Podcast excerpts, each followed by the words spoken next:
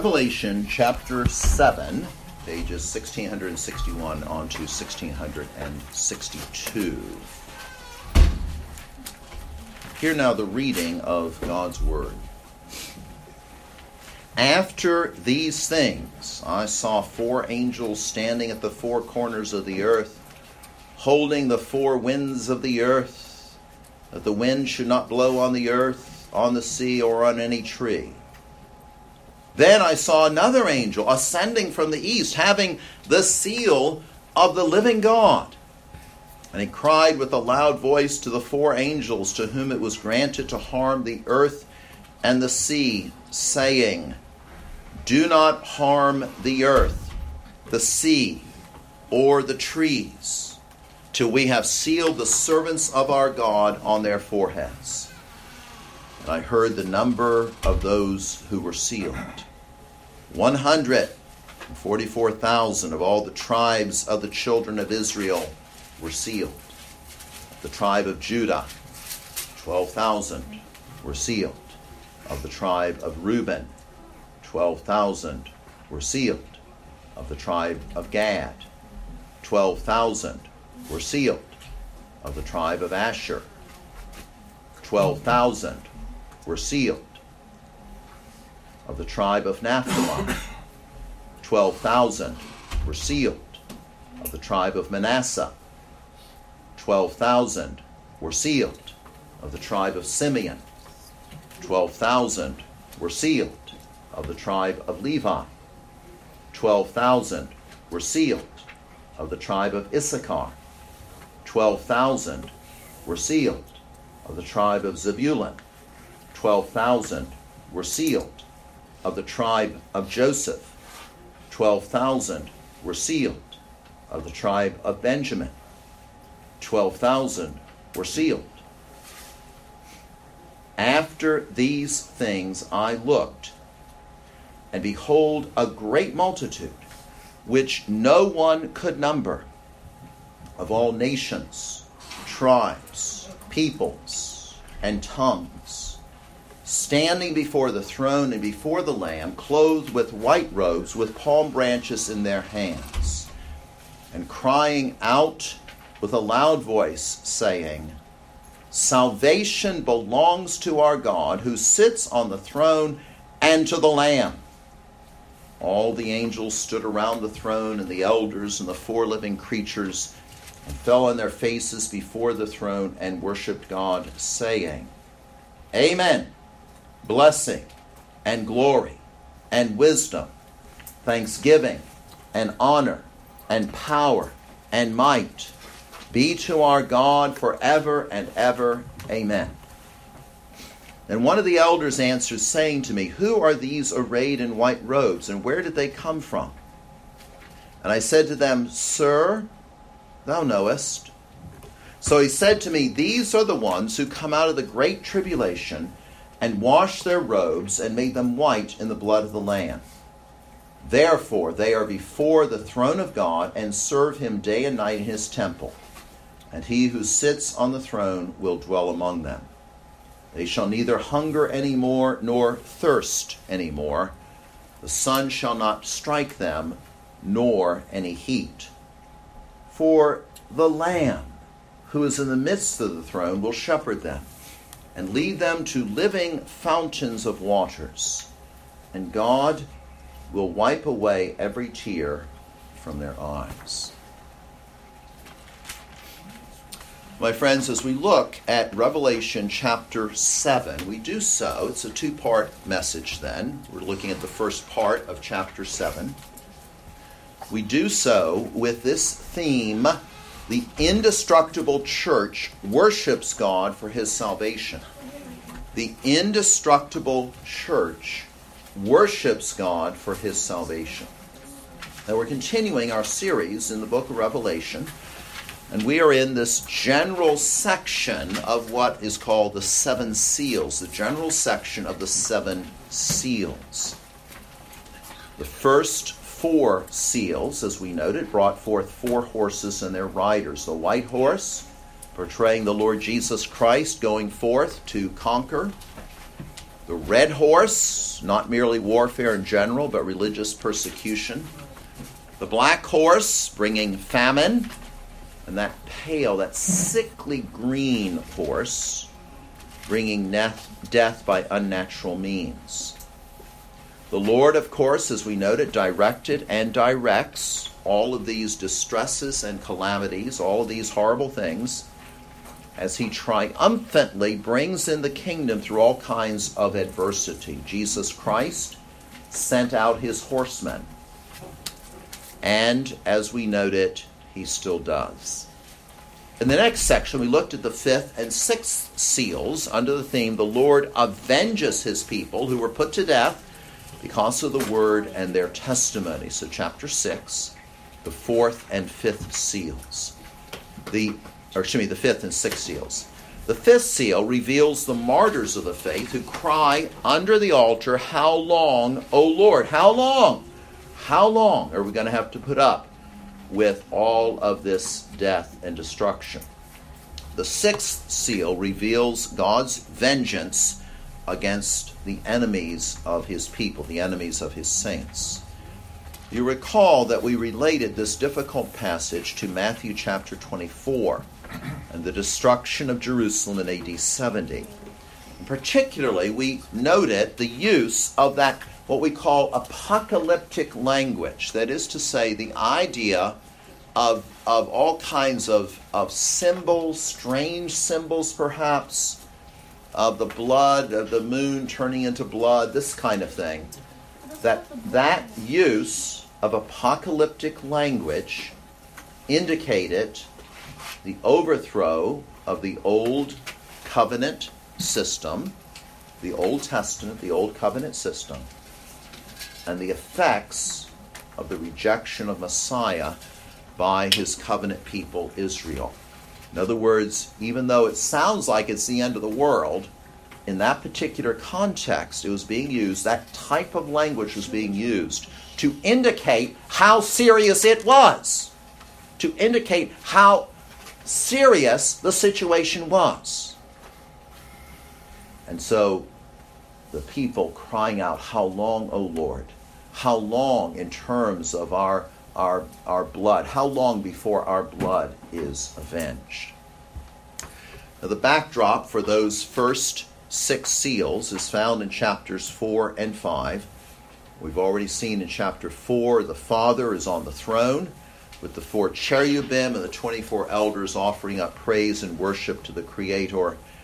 In chapter 5, the lion from Judah, the lion, rawr, the lion from Judah, who is really the Lamb, who is really the Lamb, who alone is worthy to open the sealed book and thus to put God's plan into effect. It is the Lamb who stands, though he was slain. Worship is given him by the cherubim and the elders, by thousands and thousands, countless thousands of angels, and by every created thing. Now that's the background as we come now into chapter 7. And this chapter, we could say, is sort of like an interlude, sort of almost like an intermission, but in music, an interlude, you know, so you've got the major themes, and then you've got, you sort of pause, and you've got an interlude of music. You've got an interlude, and that's what you have here. There is evident connection with what went before, there's evident connection with what will follow. But this chapter, chapter 7, is very important because it steps back, as it were, from all of these activities that we've been seeing. All these amazing things, children, all these amazing things, these horses that are being sent out, bringing death and destruction. The, the, the souls of the martyrs crying from the altar, How long, O Lord? The, the Lord Jesus opening the seals to put into effect all these things. This chapter now steps back from all of that tumultuous activity and asks the question who shall stand? Who shall stand? Who will be able to survive these events? And the answer is it will be those who are the elect. It is, will be those who are the saints it will be those who constitute the true church of Jesus Christ, which is indestructible. And as we shall see, once again, we have a very tough text in front of us. We think of the first three chapters, including the letters to the churches. We can think of those as maybe maybe the shallows where we can wade. So children, think of think of a you know you go to the to the public swimming pool or a pool at a hotel. So you got the main swimming pool, but you have to, you also have the shallow the shallow pool, right? Where you as a small child can step in and can wade in that pool. So those are the first three chapters. Chapters four and five are where we've gotten into the main pool, but we're still at the shallow end. We can we can still touch the bottom. But now in chapter six and especially seven, we're going to have to learn how to swim. So this is much deeper truth that we are looking at. So today we want to look at the first part of chapter 7, which is the sealing of the 144,000. The sealing of the 144,000. Notice the prologue here. After these things I saw. So, John, in other words, John is this is now another vision. It's now another scene, if you will. If you look at it like a like a play, this is now another scene. This is a different vision. What did he see? He saw four angels, these great created spiritual beings designed to be God's messengers and to do his will. And what are these four angels doing? They are standing upon the four corners of the earth. They are holding the four winds of the earth in order that no wind should blow on the earth or on the sea or on any tree. In other words, they are restraining these winds. Now, you know what it's like to to be in um, in uh, very um, very powerful winds, and that wind those winds can blow you over sometimes. And those winds are are symbolic then of all the stuff that we've been singing in terms of all of these all these tumultuous events, all these these amazing things. But now they are standing in the four wind the four corners of the earth and they're holding back those four winds from blowing so that so that there's going to be peace and calm. What did he see next? he saw another angel ascending from the rising of the sun, a rising, ascending from the east. Now, some commentators identify this messenger, this angel, as the Lord Jesus Christ. I believe it is probably just another angel. But this angel, then, that ascends, has the seal of the living God. Now, children, I want to ask you, just rhetorically then, what does a seal do?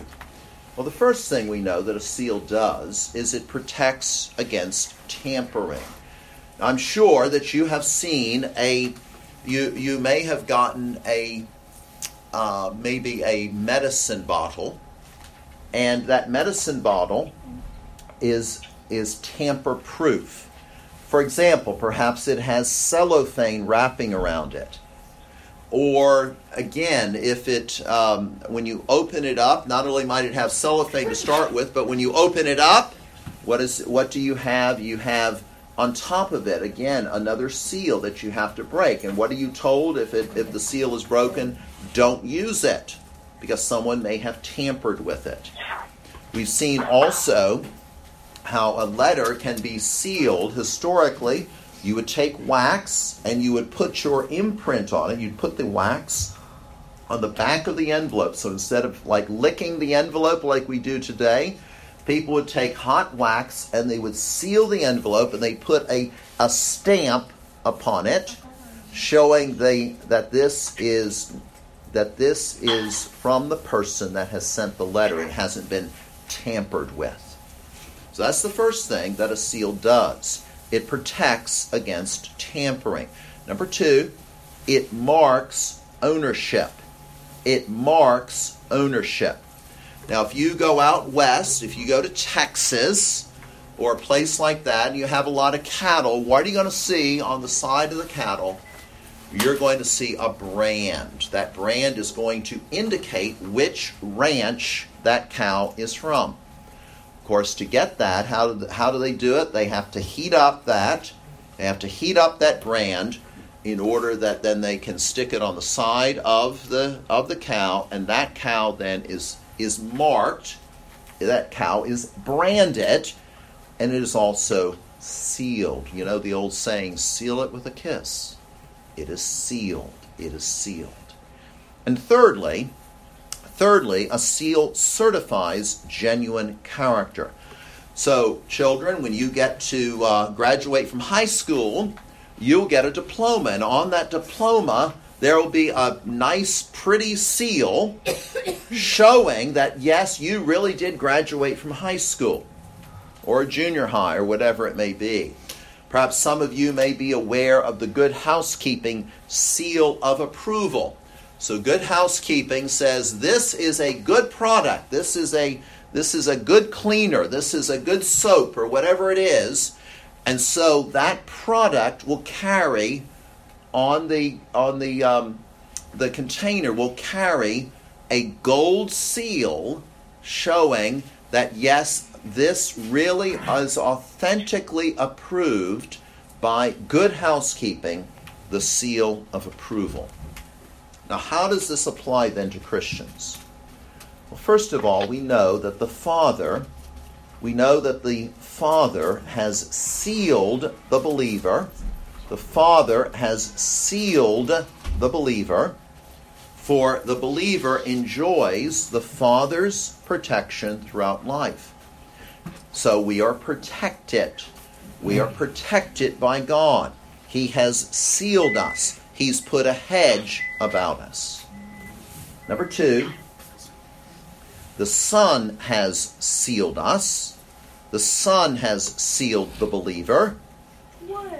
Having bought, having bought and redeemed him with his own precious blood. The Son has sealed him. The Son has sealed him and marks him as his own because the Son of God has bought and redeemed him with his own precious blood. And the Spirit has sealed the believer, certifying that we are the very children of God. So we see then the threefold sealing. You see how these are applied then. It protects, it marks ownership, and it certifies the true character of it. But notice also that when it says here that having the seal, it's the seal of the living God. For you see, my friends, the dead idols could not and cannot help anyone. But the true God is alive. The true God is alive. He's living. He is a living God. He's not a dead idol. Well, this angel, then, who has the seal of the living God, who ascends from where the sun is, from the east, this angel cried out with a loud voice. What does he cry out? He cry, well, he cries out, first of all, to the four angels to whom it was granted to harm the earth and the sea. Do not do so. Do not harm the earth or the sea or the trees until we have sealed the slaves, the servants of God, on their foreheads. Until we have sealed them, until we have marked them on their foreheads. The seal probably is the name of the Lamb and of the Father. Of course, we know in baptism that the name of the Trinity, Father, Son, and Holy Spirit, is the one uh, by in whose name we are baptized. Now we read earlier from Ezekiel chapter 9. We read from Ezekiel chapter 9. In Ezekiel chapter 9, there is going to be judgment that is going to be coming. There's going to be judgment that is going to be coming to the rebellious people.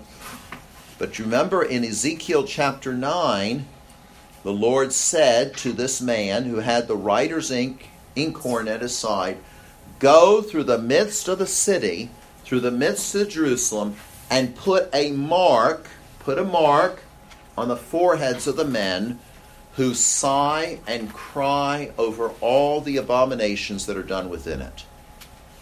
So, in other words, God's going to judge, and everyone who doesn't have that mark Notice what it says utterly slay old and young men, maidens and children, little children and women. You're responsible too. But do not come near anyone on whom is the mark, and begin at my sanctuary. And so that's what that's what the same picture that we have here in Revelation chapter 7. God's servants are here being protected and preserved. So don't harm don't harm the earth, the sea, or the trees. Do hold back that wind until we've had an opportunity to go through and mark God's people so that they would be protected. Well, who is going to be protected? Our text tells us the 144,000. So 144,000 people were sealed, 12,000 from each tribe. So 12 times 12,000, of course, is 144,000. But notice something interesting as you look at this, is starting in verse 5. So we have 12 tribes of Israel that are listed. But notice that the order is jumbled. It's not the same order. Who was the oldest um, who was the the uh, oldest uh, son? Well, we see here that Judah was not the oldest, but he was placed before Reuben because God had specifically chosen Reuben. Furthermore, two tribes are replaced. Dan, which was the first in its idolatry and its rejection of God, is replaced by Levi. And Ephraim, whose brother Manasseh is in the list, is displaced by Joseph the father. Now, as you probably are aware, there are different views of what is meant by the 144,000. The most significant of these, let's say, incorrect views would be the ones to be the one affiliated with the Jehovah's Witnesses. The Jehovah's Witnesses, my friends, deny who Jesus is. They deny the Trinity. They deny that Jesus truly is God. And that's one of their main problems, but they also have another problem. And that is that their view is that only, only 144,000 are going to heaven, and the rest of Jehovah's servants will dwell in paradise on earth. Now, we'll not get into why that is a wrong view. I'm simply going to mention that it is, is a false view. Now, this is as I as I look at this, what is meant by the 144,000? Let me give you my own thoughts based upon different commentators and so forth. The first thing I would note is that it is a definite number. It's a definite number. It's 144,000.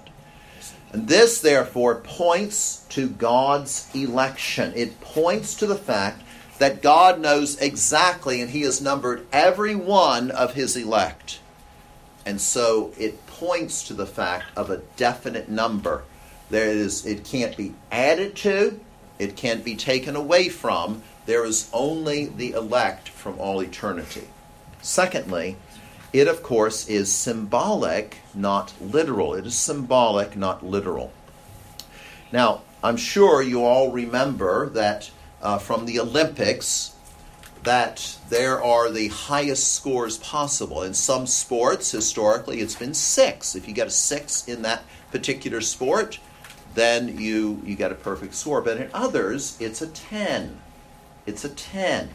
Now, you know, when there's a great performance in that particular sport, you hear you know, you see the, the different representatives of the nations and they give the grades, you know, 9.6, 9.8, 9.7, 9.9, 9.5, 9.2, and of course a 4.3 from the East German judge, as you recall. But 10 is a number of perfection. And here it's not just 10, it's 10 times 10 times 10. It's 10 cubed, it's a thousand. It is completeness multiplied upon itself and multiplied again.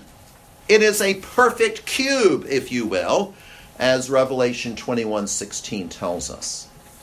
But not only is it a thousand, but it's also 12 times 12. 12 again is one of those significant numbers. 3 is the number of the Trinity, and 4 is the number of the universe. And you multiply these together to show that God is operating in the universe to perform his saving work. It's 3 times 4. 12, of course, itself is a very special number in Scripture. There are 12 tribes of Israel, there are 12 apostles in the New Testament. And therefore, we have the old and the new brought together, but not just added to each other, like 24, like we saw before, the 24 elders, but now they are multiplied together. They are multiplied with each other. And so 144. So we see then that God's people come into his kingdom as a result of God's perfect work and grace. What's being symbolized then is the complete number of the elect from both the Old and the New Testament. But notice also something else. That is the order of and the particular tribes that are mentioned here. The order of and the particular tribes. This is an indication of God's grace and sovereign mercy. That is to say, just because you were firstborn doesn't mean you're going to be first in terms of grace. And that's what's being indicated. That's why it's jumbled, you see. That's why it's out of order.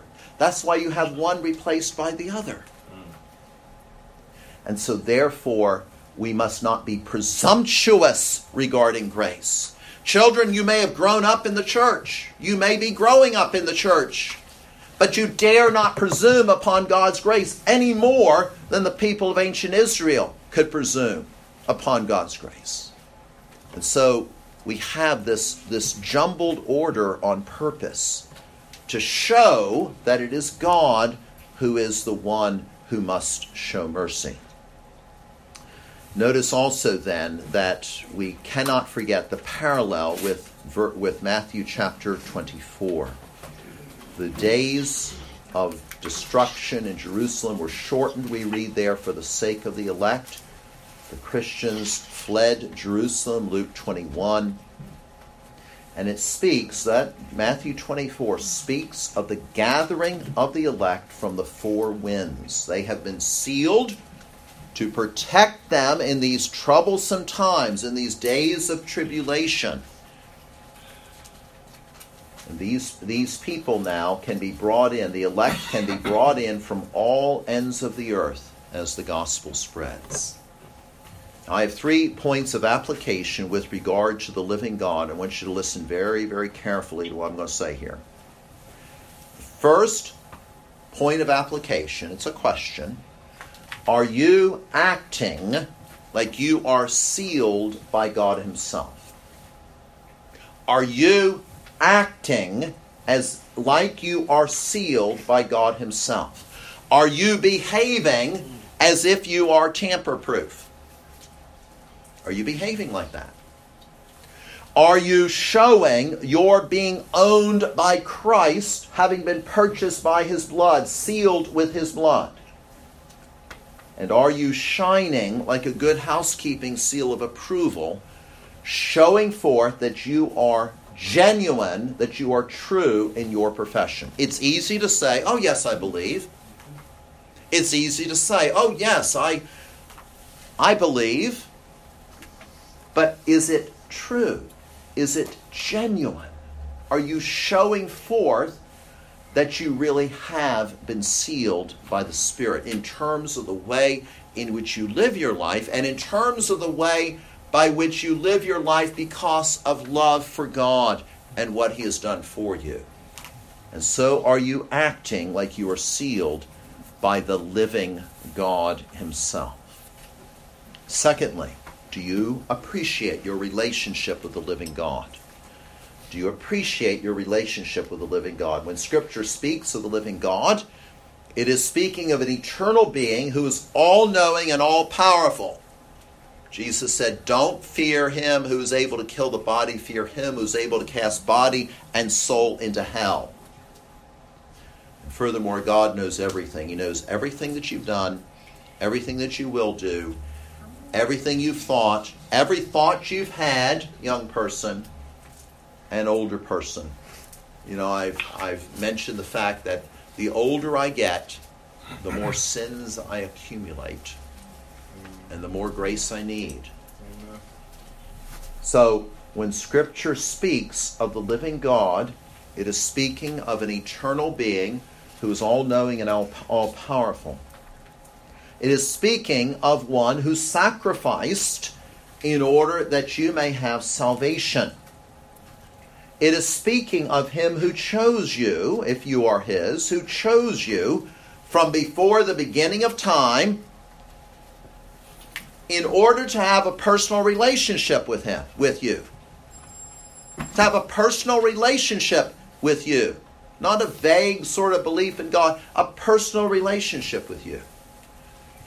When it speaks of the living God, it's speaking of the one who has planned all events and is directing them, directing them all, so that you will not be harmed. You are sealed, you are marked if you are His, so that you will not be harmed but rather preserved and protected.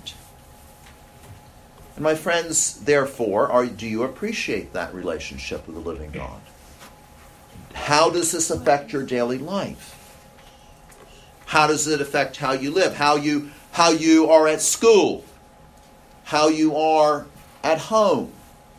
How you behave in church? How does it affect your worship? Private, family, and public. How does it affect who you are and how you act? Do you appreciate your relationship with the living God?